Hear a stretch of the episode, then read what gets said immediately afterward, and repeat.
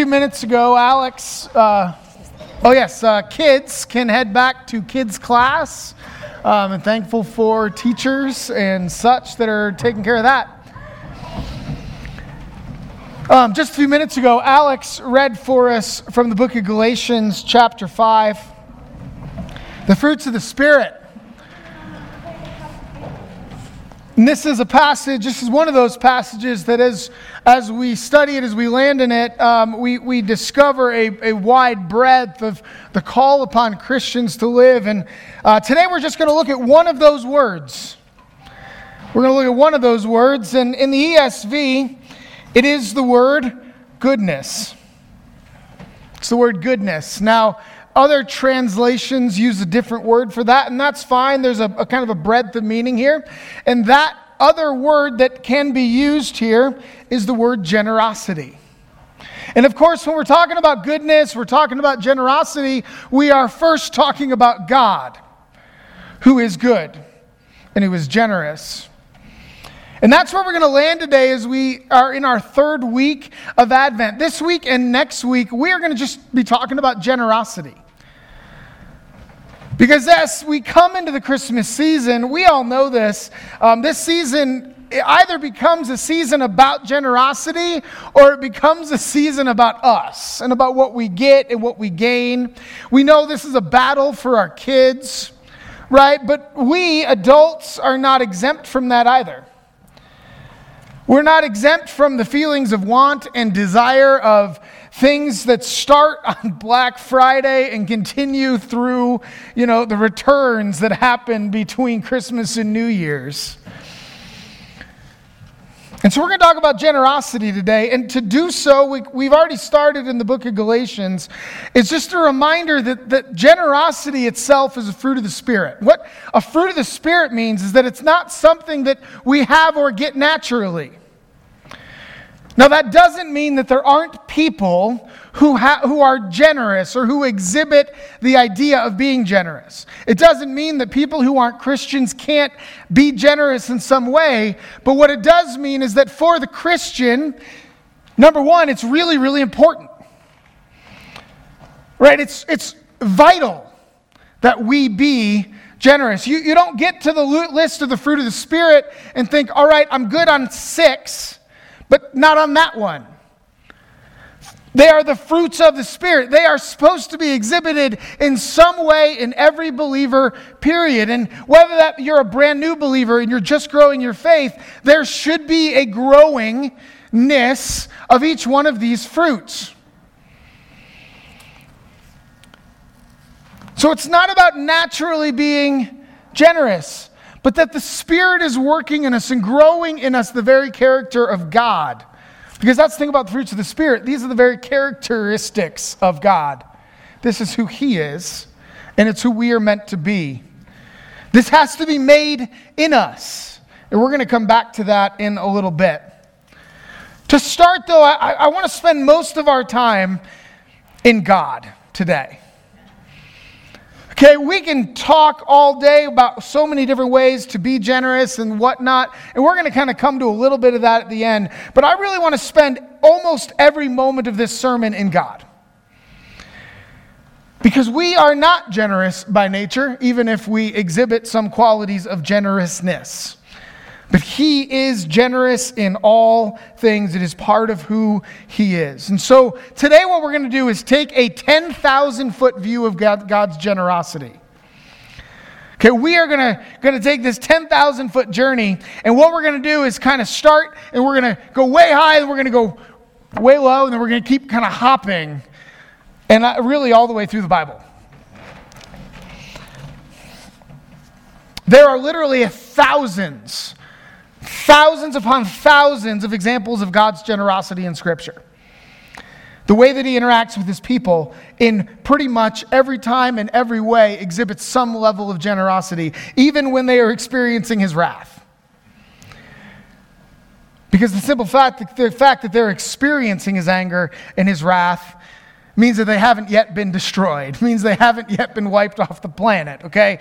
God is a generous God over and over again. Thousands upon thousands of examples. There are so many things that we could flit to and fro from through every story to find those moments of divine generosity. But that is not what we're going to do today. I would invite you, though, this would be a really awesome way to go through the Bible next year. Resolve yourself next year to open up your Bible every day of the week next year, every day of the week, every day, you know, all the way through the year, and look for those examples of generosity. Keep a journal. Like, read the Bible next year with with a journal open, and every time you see God's generosity, make a note of it. It's a really cool way to go through the scriptures and to see, seek them out is to ask a question at the beginning of reading the whole thing and then read all the way through straight. I would, I would encourage you guys to do that. In a couple weeks, we're going to be talking about being in the Word regularly and often. And the challenge I'm going to make to every one of you, I'll just tell you right now, is that we would all read the Bible through the course of next year. It's a challenge I make to our church every single year. And every year I've done that, we have had people who have increasingly read the Bible uh, more and more, including to the point of having people who are now reading the Bible five or six times through the year. And we will continue to do so, continue to make that challenge because it's so important. But just think upon the Gospels, think upon the Scriptures, think about all the places that you can just off the top of your head picture the generosity of God. And we're not going to talk about most of those today. Instead, what we're going to do is take a look at five key actions of our good and gracious King. Five key moments in Scripture, in the story of God's redemptive plan, where we are going to see his goodness towards us. So, what we're going to do is take a look at five generous gifts that the Lord has given to us. And I just pray that today, this, that this would instill in us not only a desire to be generous, but just the desire to praise. To see his goodness for what it is right in front of our faces. And so, where do you think we should begin if we're going to start looking at the goodness of God? How about Genesis 1 1? I mean, can you get any earlier? Remember this God has been good from the very moment from the very moment of the beginning of time. Because God was good from before the beginning of the moment of time, because that is who God is. He is good, He is generous. Genesis 1 1 In the beginning, God created the heavens and the earth. Just pause there. Why would a perfect God in perfect unity, in a perfectly eternal, loving relationship, Father, Son, and Holy Spirit, without a problem or contention or division or anything in history, in the existence, decide, you know what I'm going to do today? I'm going to make Matt. I'm going to make you. I'm going to make a world that is going to have such problems that part of the Trinity, the, the Son, the eternally loved, is going to have to die a painful death because he's good and generous. God did not have to create. The simple act that He did, the truth that we exist, is that He did create us, which means He is good. He did not have to create but he did. Why? He created to share the love that only he had ever experienced with others. An overflowing love. An overflowing love. Michael Reeves, uh, in his book on the Trinity, and I think there's a copy of it on our bookshelf back there. Um, I'd encourage you to check that out. Buy your own copy because you want it. It's the best book on the Trinity I've ever read, and you don't need to be a seminarian to understand it. He says, He, God, has always enjoyed showering his love on his son, and in creating, he rejoices to shower it on children he loves through his son. The very act of creation is God's first act of generosity towards people like you and I. We see a beautiful generosity in the creation act as God's love pours out on that creation. God the Father shares the love he has for the Son and the Spirit by creating something wonderful. See, not only did he choose to create, but he also chose to create in the way that he did. Have you ever thought about how awesome creation is? How awesome every piece, part, jot, and tittle of creation is.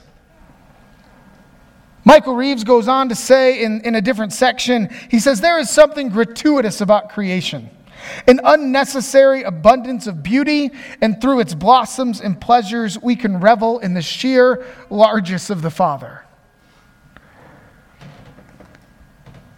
God not only created, but He created so wonderfully that you and I can spend our entire lives studying just the things of creation and never know it all. We can be awed and amazed every single night by a different sunset, and in the morning by a different sunrise. We can look at a, bi- a billion snowflakes and never see the same design. Do you realize that God created every, could have created everything the same way that communist and socialistic countries did in the 70s? To be boring and drab. It would have met its function, right? But instead, God creates something wonderful. Why? Because He's generous, because He's good. In creation, God poured out His love and creativity and vibrance and diversity, making create and, and even still sustaining it. Right? Because creation was not just an act that happened over six days and ended with a day of rest. I mean, that's the creation story, but God has been creating and recreating every moment since, keeping hearts like mine and yours still beating when we wake up, keeping brains still functioning. Why? Because of his goodness, because of his generosity. And this leads us to our second great generous act of God revelation. See, God made everything. He made it wonderful. He made it great. The kids, even today, this is kind of awesome, uh, learned today that God made everything very good. That was the lesson for today, coincided really well with today's sermon. But sin entered into God's creation, and the natural love, the easy love between God and his people, ceased to be easy. Simply put, humanity got harder to love, and even the world, the creation, broke. This is why we can rejoice in the weather system that brought Lahana, our first moisture in over a month, and why we can cry out to God that the same weather system as it crossed the country destroyed many people's homes and took many lives. In the same breath, we can worship the Lord for his goodness and we can cry out to him because this world has broken. We know this intuitively. Even if everything seems as right as it could be in our lives, we still know that there is still stuff that's not right. We know that our relationship with God was broken. I mean, just think about it. Adam and Eve in the garden, right? God had wonderfully and beautifully made them, created them in relationship with Him. And immediately after that, or as part of that, they, they stray, they go their own way, they sin, and that suddenly means that humanity and God no longer have that perfect relationship. Well, what's going to happen? Well, option one is that humanity is going to spend the rest of its existence apart from God. Because after sin, humanity cannot find God alone. Our brains, our minds, our souls are so broken that if left to our own, we would never actually find God, let alone even seek Him. So, what does God do in His goodness? He shows Himself, He reveals Himself. Humanity did not know God. Humanity was missing out. And so, what did God do? Well, it's really interesting because God's goodness and revelation started even before the fall. Romans 1 18 through 20 tells us that the wrath of God is revealed from heaven against all ungodliness and unrighteous men who by their unrighteousness suppress the truth. For what can be known about God is plain to them, because God has shown it to them. For his invisible attributes, namely his eternal power and divine nature, have been clearly perceived ever since the creation of the world in the things that have been made, so they are without excuse. What this means is that even before the fall, God put himself, the image of himself, into creation in such a way that broken people like you and I can actually get glimpses of his power and his majesty and his glory by opening our eyes and looking outside. By taking a microscope and looking at the human eye and cell structures. And a million other ways that we get to see how awesome God is. That even before the fall, God was already acting generously and giving us what we needed to begin the search for Him. Unfortunately, though, because of things that are broken, it's not enough. I mean, it tells us that in, in, Romans 1 18 through 20. They're without excuse, right? He gives, you just, he gives us just enough to hang ourselves, literally. He gives us just enough in creation to hang ourselves and not find salvation. So, what does he do? Well, he doesn't leave revelation at that, but he continues to show himself. He reaches out to Abraham.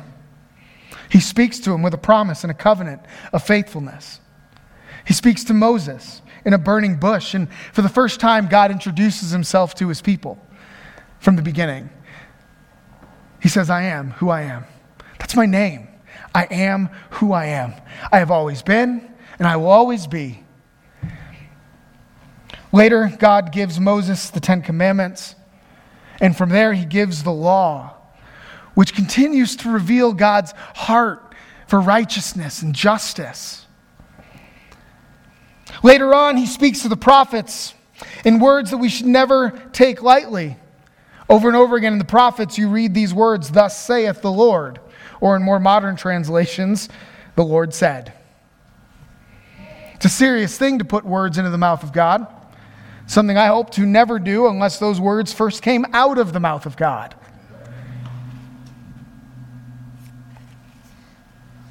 It's an even more serious thing to claim to be God. See, create, uh, Revelation didn't just end with the prophets, right? Did it? It, it continued. And in Jesus, we have someone who both claimed to speak for God, thus saith the Lord, but also said to be God. John 12, 49, Jesus says, For I have not spoken on my own authority, but the Father who sent me has himself given me a commandment, what to say and what to speak. And I know that his commandment is eternal life. What I say, therefore, I say as the Father has told me. That is the King of all, thus saith the Lord statements. In other places, Jesus announces that he is I am. Jesus claims both to be God and to speak for God. Revelation, the goodness of God, God introducing himself to his people. The Bible's clear about him. Colossians 1:19 tells us that it is for in him all the fullness of God was pleased to dwell. Just think about that. All the fullness of God was pleased to dwell in him. Hebrews 1 1 through 3 tells us this. This is about Revelation, by the way. Long ago, at many times and in many ways, God spoke to our fathers by the prophets, but in these last days, He's spoken to us by His Son, whom He appointed the heir of all things, and through whom also He created the world. He is the radiance of the glory of God and the exact imprint of His nature, and He upholds the universe by the word of His power. What we discover there is that God has been revealing himself all the way through. And at one time, he spoke through the prophets, through Abraham, through Moses, through Elijah, Ezekiel, all Isaiah, everybody.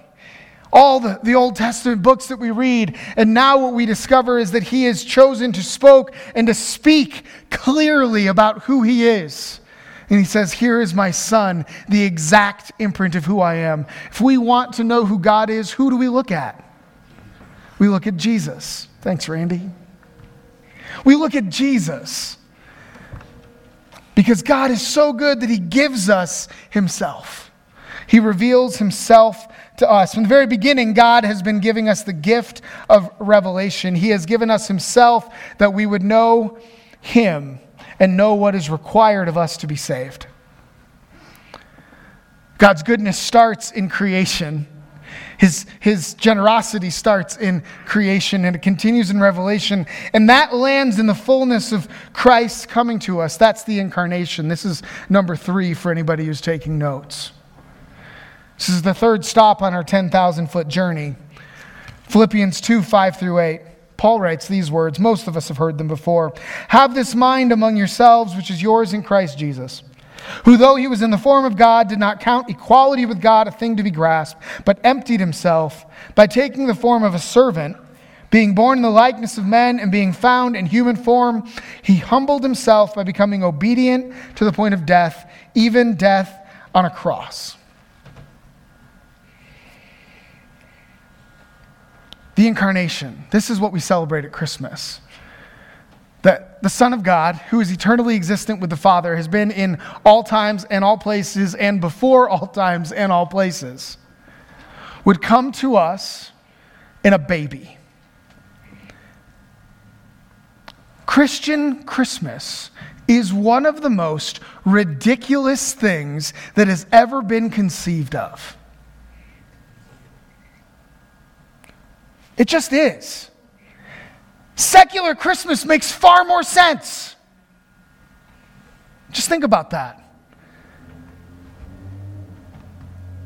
The fact that God, who created everything, the one we just read about in Hebrews chapter 1 and in Colossians chapter 1, who is eternally existent, he's the exact imprint of the, the Father, the, the, the God would come and dwell in this tiny little baby is nuts. And it's awesome. It's awesome. You know, one of the ways that I think you can know the Christian faith is true is because if I was trying to create a religion, it would not involve that. Why is it that the Christian faith is unique in God lowering himself and coming to us? Every other religion, God raises himself up and wipes over humanity like a flood. But Jesus humbles himself, even to the point of death on the cross. He takes the form of a servant, is born in the likeness of men. Verse 7 He emptied himself. R.C. Sproul called this addition by subtraction. He takes on humanity and appears to become less. He gives up his glory, his honor while limiting the use of his divine nature. This is amazing. Are you generous enough to lay down everything that you are? Every right and every privilege? This is generosity. Sometimes generosity is not clearly seen in what is given, but in what is given up. What is limited, what is sacrificed. And that leads us to our fourth stop on this 10,000 foot journey. What I think is probably the greatest gift of all of them that we're going to talk about today, and that is redemption, salvation. It is the gift of redemption, it is the gift of salvation that we are given a life that we do not, did not, and never will deserve. 2 Corinthians 5:21 tells us that for our sake, our being you and me, insert your name there. For Matt's sake, he made him to be sin who knew no sin, so that in him, Jesus, we might become, I might, Matt might become the righteousness of God. Let me read that again. Put your own name in here. For our sake, He, Jesus, made Him to be sin who knew no sin, so that in Him we, you and I, might become the righteousness of God. We are given the righteousness of God, and He does what? He takes on the sinfulness of man. Have you ever been to a really ridiculous white elephant gift exchange? I've been to some really crazy ones. I've been to some crazy ones in some really wealthy parts of our country with some really wealthy people. I've also been to some in just some really poor parts of our country with some really poor people. I tell you, the poor ones are always better. They're way more fun. Every single white elephant gift exchange that I've ever been to, right? If you don't know if you know what a white elephant gift exchange, everybody brings something stupid, right?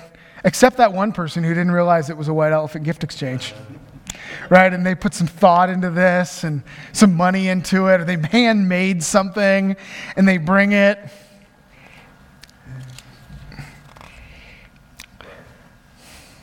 You know who always gets the worst gift at the White Elephant Gift Exchange? It's the person who brings the best gift.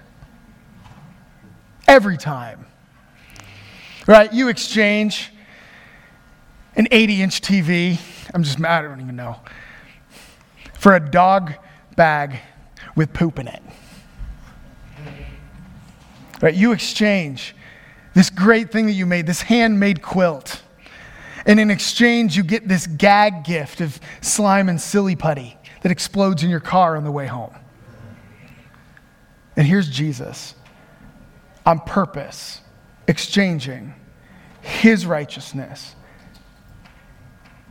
his glory exchanging all of this so that he can do what? He can take on my sin, my lusts, my angers, my frustrations, my fears, my anxieties.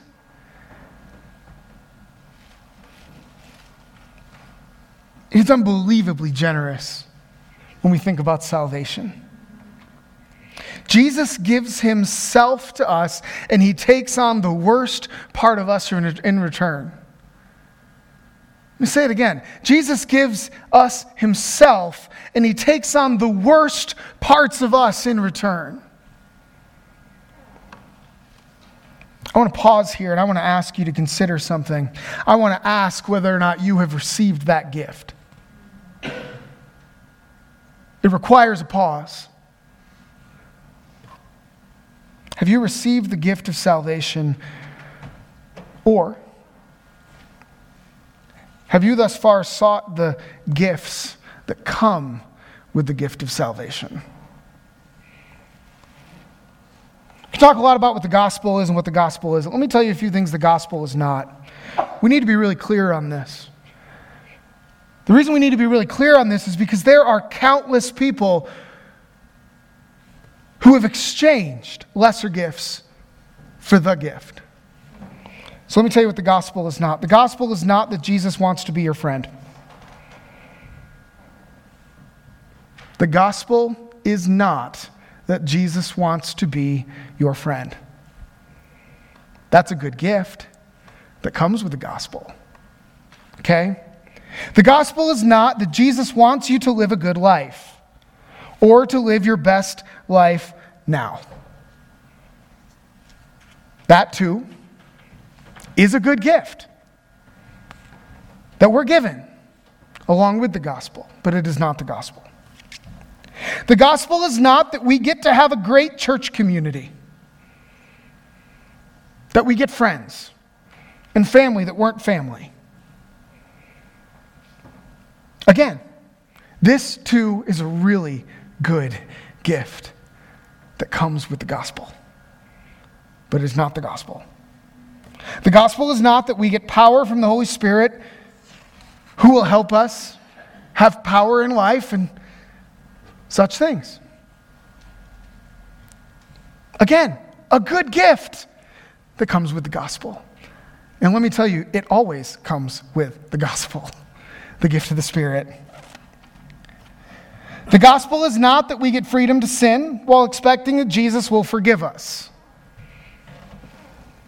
His daily forgiveness is, again, a good gift, but only to those who have received the greatest gift.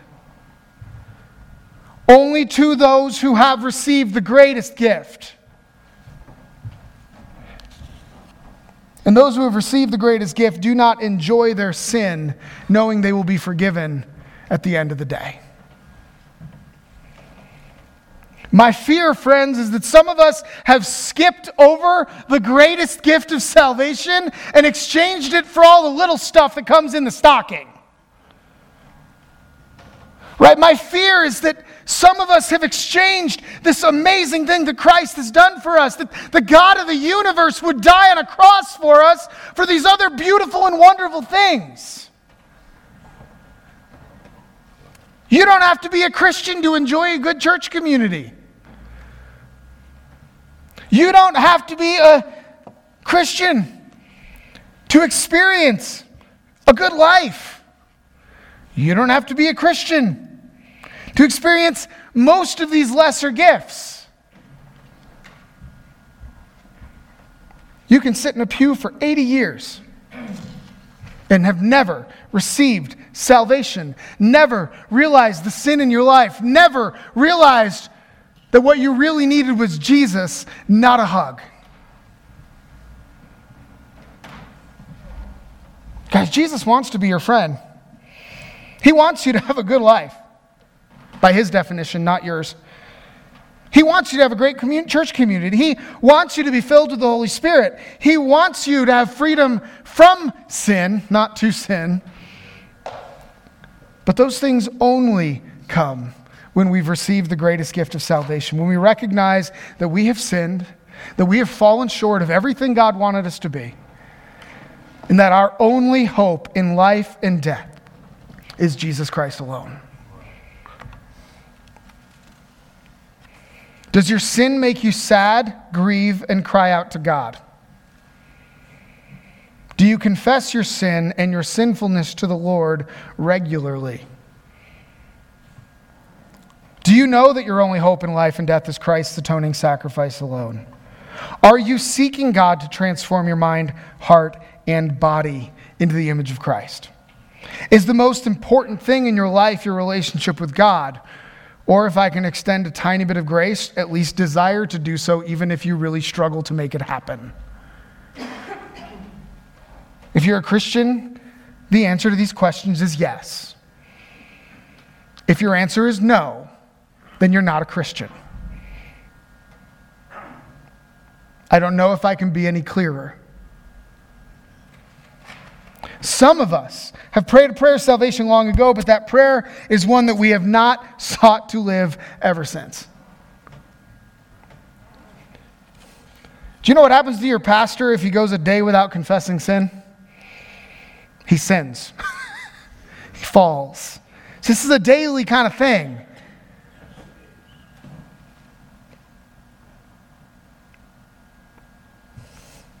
God generously gives this gift. Generously. He doesn't say, hey, come clean up, clean up your stuff, then come to me. He says, hey, look, how dirty are you? Great, come on in, let's get you changed. He says, come on in. This is a free gift that he gives. Why? Because he's generous.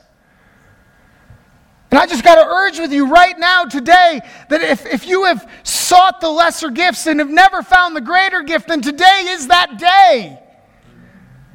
Don't let it go another one because you don't know if you have that day.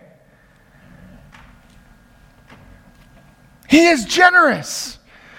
It started before time. It landed in the story of creation, his generosity. He has revealed himself to be so every single day since the beginning of creation. In the incarnation, he reveals it. In salvation, I think he doubly reveals it. And here's our fifth stop on the 10,000 foot journey, and that is the giving of the Holy Spirit. John 14, 26. Jesus is getting ready to leave. Now, if you've been with us for any amount of months, uh, we've been studying the book of John for a couple of years. This last spring, we were in John 14. Jesus says, But the Helper, the Holy Spirit, whom the Father will send in my name, he will teach you all things and bring to your remembrance all that I have said to you. John 14, 12, a few verses earlier, he says, Truly, truly, I say to you, whoever believes in me also will also do the works that I do, and greater works than these will he do because I am going to the Father. We talked about this a few months ago.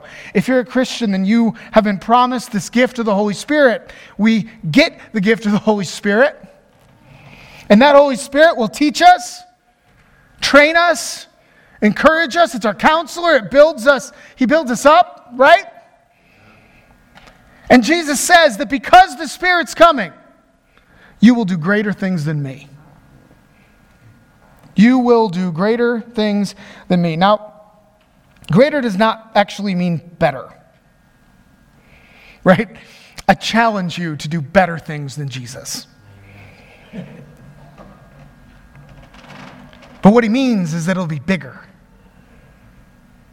And not you alone, probably, although maybe. Right? We talked about this. This is his message to the church that the Spirit comes upon the church and the church gets to do greater things. Jesus spent the entirety of his ministry within about 50 square miles.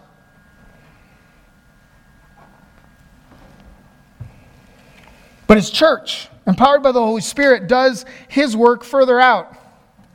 Think on this. His disciples the 11 that were left after Judas betrayed him, his disciples went farther and to more people and more places than Jesus did. He wasn't lying when he said, I've got to go away so that you guys will do something greater. But he generously poured out his spirit on his disciples and sent them out to do amazing work. Does it startle you at all to think, man, the disciples did more than Jesus?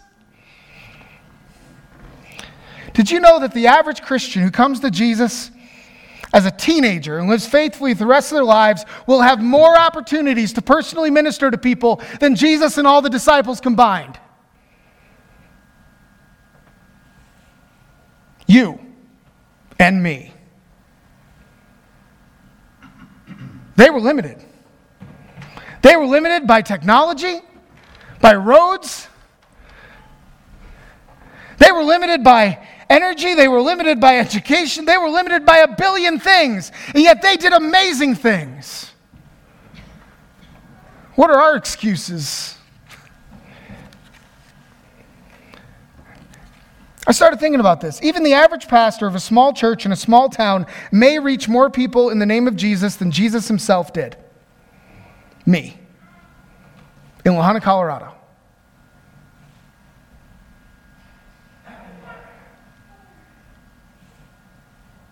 How amazing is that? How amazing is that? And guys, it's not about numbers, it's not about how many people we reach. But God took this gift, He gives it to us.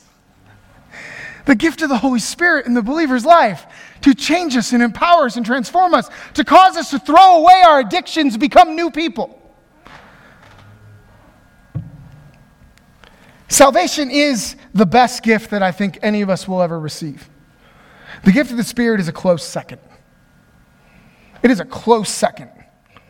Power to transform us, power to live and minister, and the power to see others come to Jesus, to receive life, and they too to be empowered by the Spirit. Can you name another gift in this world that without adding more to it, it will be bigger and bigger as it goes? The Spirit doesn't become less as new believers gain the Spirit.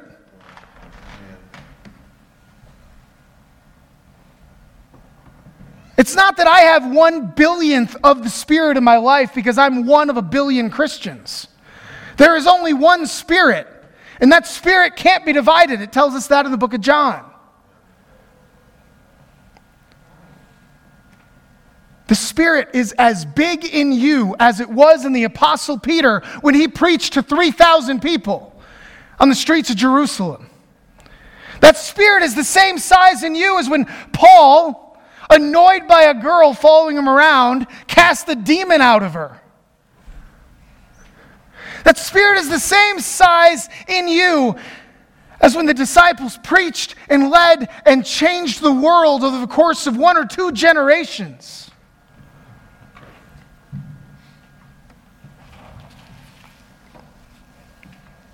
This is God's generosity to us. It's generosity to us. And here's, here's the thing that's been blowing my mind all week on the generosity of God it is, it is completely undeserved. I just listed off five of the greatest gifts that have ever existed. Existing, right? The first one I said is essentially existing.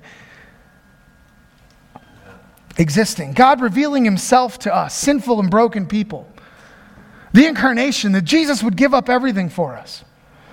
salvation, that he would die on the cross for us, and the giving of the Spirit, that we would be empowered to be more than Jesus even was. And it's undeserved. I don't deserve any of it. You don't deserve any of it. And that's the point. It's built on his character, not ours. Here's the second thing that has really been blowing my mind all week as I think about the generosity of God. Think about this. Think about all these gifts that He gives us, and we don't care at all. Guys, in my humanness, man, if I was going to make a gift for someone, and I have been, I've been making gifts lately from giving to people. And I thought, you know what, I'm going to bring this gift over to Meredith. You know what she's going to do? She's going to throw it in the fireplace. You know what I'm not going to do? I'm not going to bring Meredith a gift.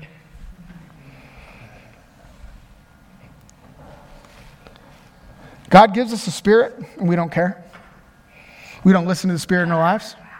We don't care that that means that we're empowered to preach to everybody and anybody that we come in contact with. It doesn't care that it empowers us to get rid of our addictions to alcohol or marijuana or to any other number of drugs. We don't care. We don't care. We don't care about the gifts of God. God is this generous God who's just dumping blessing upon blessing upon blessing upon us. And most of the time, we don't even give it a second thought. And yet, He gives them to us. The word for this is lavish. In the Bible, the word lavish is used in the prodigal story of the prodigal son when the son, who is doing his own thing, goes and spends his whole dad's inheritance on booze and food and women and all kinds of just wasteful living. It's lavish living, it's wasteful. Tim Keller, a number of years ago, coined the term uh, the, the prodigal God because God's love is just, it seems, as wasteful. It's lavish, it's extravagant, it just pours out. His generosity is unending. We don't deserve it. Most of the time, we don't even want it. And He keeps giving, and He keeps giving, and He keeps giving. That's our 10,000 foot view of the generosity of God. We're almost done. Kent Hughes, pastor, theologian, seminary professor, I believe, writes this. He says there's a very intentional theology of generosity in the Gospel of Luke in particular. And the point is Hughes captured as generosity is a sign of a regenerate soul. Here, sorry, here's what, what he says. He says, There is no such thing as a Christian Scrooge. He says, We may know some Scrooges who claim to be Christians, but I don't think you can claim to really know Christ and be a stingy person. The gospel opens our soul, and with it, our hands. He highlights that in the book of Luke, just a few chapters apart, you get the story of the rich young ruler who comes to Jesus and says, What must I do to be saved? Jesus says to him, Sell everything, give it to the poor. That man walks away sad. He's just encountered Jesus Christ, the incarnation of the Son of God. Power, love, generosity pouring out of him. He walks away sad. A few chapters later, you get the story of Zacchaeus. Zacchaeus, this sinning tax collector who has defrauded his family and his friends, his community out of tax money, he meets Jesus, and what happens? He immediately apologizes, confesses his sin, repents, and then he takes all his money and just throws it at people. That's what happens. He says, Look, I'm not only going to pay back what I've taken, but four times what I've taken from everybody I've taken it from.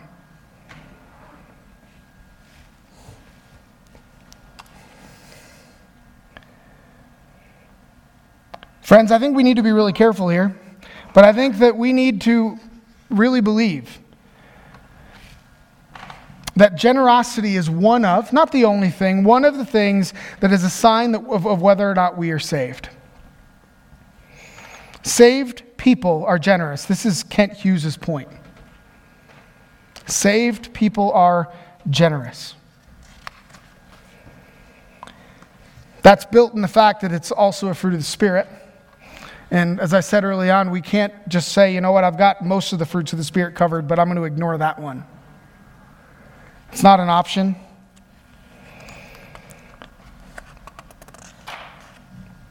Generousness. Are you a generous person? A few questions here is are we, are we generous? And, and here's the, the Christian trifecta time, talents, and treasure, right? Stewardship.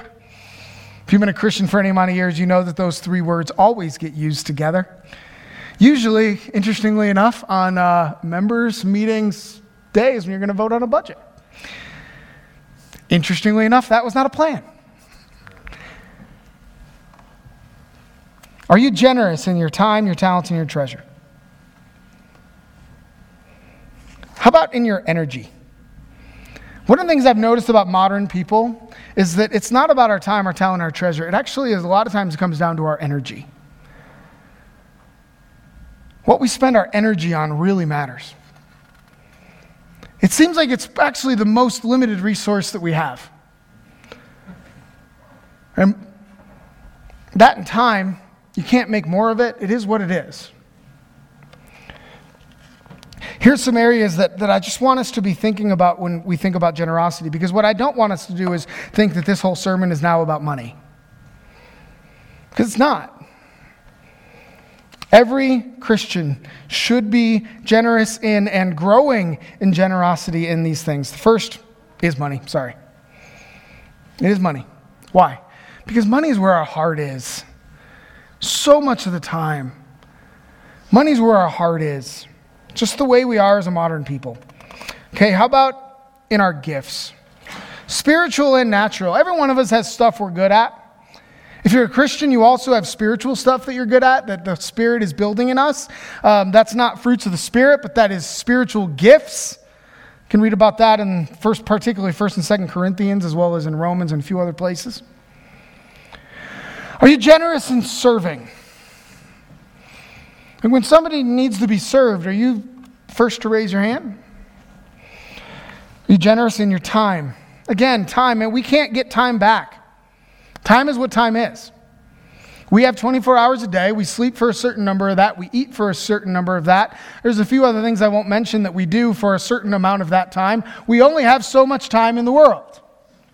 Are you willing to be generous with a very limited resource?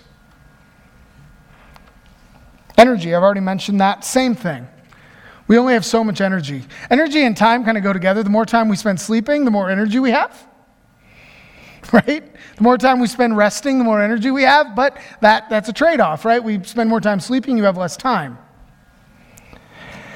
How about how we treat each other? Are you generous in how you treat each other? Are you generous in relationship? You, Christians, in my opinion, should be incredibly generous in our relationships. What does that mean? It means that we're going to be really patient with each other. We've talked about this the last few weeks. The, the term is long suffering. I mean, we're going to put up with each other's stuff for a long time before we fight about it. Are you quick to forgive? Bible tells us that we should not let the sun set on our anger. How often do you let the sun set on your anger? Either with a spouse, with a friend, or a coworker. And you wake up the next morning, you're fuming still. Sometimes we know if it's not a big deal. Sometimes that night actually is what gives us the ability to forgive. It's not, don't need to be, be uh, legalistic about it. But are you quick to forgive when somebody wrongs you? Are we generous in our relationships with people? Okay, how do we grow in generosity? Really quick here. Five ways to grow in generosity. Because I've got to leave you with some things to, to go and do and think about. Number one, give your life to Jesus. Give your life to Jesus. Right? We've already said generosity is not something we, we're going to do ourselves. We need the Spirit in our lives. The Spirit comes after we've given our life to Jesus. Give your life to Jesus. If you're already Christian, then give your life to Jesus again and again and again and again. The more time that we spend reminding ourselves how much we need Jesus, which is what we're doing essentially when we're giving our life to Jesus, we're saying, Jesus, I'm still making a mess of this even though I've been a Christian for 35 years. Right? The more time we spend thinking about how much we need Jesus, the easier it will be to be generous with other people. The easier it will be to be generous with what we have because we know it's not ours anyway, because we've given it all to Him. And if you've never given your life to Jesus, today is the day. Come talk to me after church. And if you're not sure, let's, let's talk for sure. Number two, we need to pray. Number two, you need to pray. Pray for the Spirit's leading to make us generous. Generosity comes out of a saved life, and it's a fruit of the Spirit. We need to pray to the Spirit to give it to us, to build that in us. Okay? If you recognize in your life that you are really stingy in some areas, say, Lord, I am really stingy when it comes to my money. I protect it with everything I am. I need you to help me release that. You say, Lord, I'm really protective about my time. It's all the time I have. It's my time. I want to use it the way I want to use it. Say, Lord, I need your help with my time, with being generous. You have trouble forgiving people, being patient with people. You say, Lord, I need help. This is so important. Living in unity and, and peace within the church is so important, but I can't forgive my brother when they hurt me. It takes me weeks to forgive. Pray. Number three, growing in generosity. You need to examine where you're generous and where you're not. I'm going to just make a guess. Most of us are generous in one way or another. Like, we know that when it comes to giving, like, we love giving. That's great. But again, we get to our time and we're like, you know, it's my time. Or we get to energy and we say, no, it's my, my energy. I'm, I'm not going to do anything with that. Where are you good in your generosity and where are you not? Where do you need to grow in your generosity? Number four, we need to practice generosity. It's a skill, it comes from the Lord, and we grow its use. The more we are generous, the more generosity will build in us, the easier it becomes. And as always, start with small things. Here's something else I've been really thinking about lately. Zane and I were talking about this just a couple weeks ago. Um, how do you know it's the Spirit telling you to do something or not? To be generous. I said, well, in the end, does it matter? Isn't it just better to err on the side of generosity? Like, if you're going to make the mistake in one direction or the other, isn't it better to be lavish like God is lavish rather than stingy? So you feel that urge, you think, you know what, I could do this for this person, this nice thing for this person. I could give to the church, or I could give to this cause, or I could spend my time to do this. I could build this. I can serve this. Guess what? You're sitting there struggling through. Is the Spirit telling me to do this? I don't know. I can't tell you what the Spirit's telling you to do. But on the other side of it, you might know. The trouble is, you don't want to get to the other side of it having not done and then realize that really was God telling me to do something. Err on the side of generosity. Practice small, work your way up. Number five, and hear this well stop making excuses. But they might not appreciate it, they might not like it, it might offend them. I might have not have enough if I give. Okay? We can make up a million excuses not to be generous, but just picture this conversation in the throne room of God. Jesus is getting ready to come down and put on human skin, come in the form of a baby. And he says, But, but, but I don't want to be that small. And he says, But I don't want to die. He says, You know, Father, they're, they're really not going to appreciate it. Most of them are going to ignore it.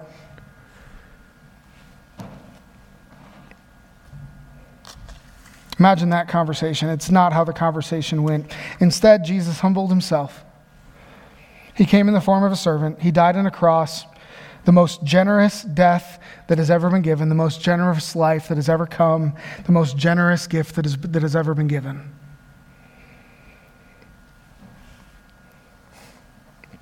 Let us be thankful that Jesus didn't make the excuses that we make. and let us be generous people in all things, especially this season, but in all of life. Would you pray with me?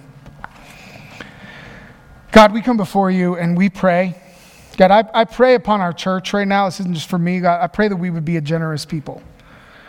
I pray that that would include, yes, the, the money and the giving and the tithes, also giving and offering to other kingdom um, things, to missionaries and, and causes and schools and all kinds of other really good stuff. But God, I also pray for a generosity that, that just is, that flows through the community of our church, that we would be quick to forgive, that we would be, very patient with each other, that we would love each other well. God, that we would be generous in our, our talents, the things that we love doing, that we're good at, that we would share that with our church community. God, I pray that your spirit would work in us in this time, Lord. And I also pray right now um, for the conviction of your spirit upon our lives if we have been wasting the generous gifts that you've given us.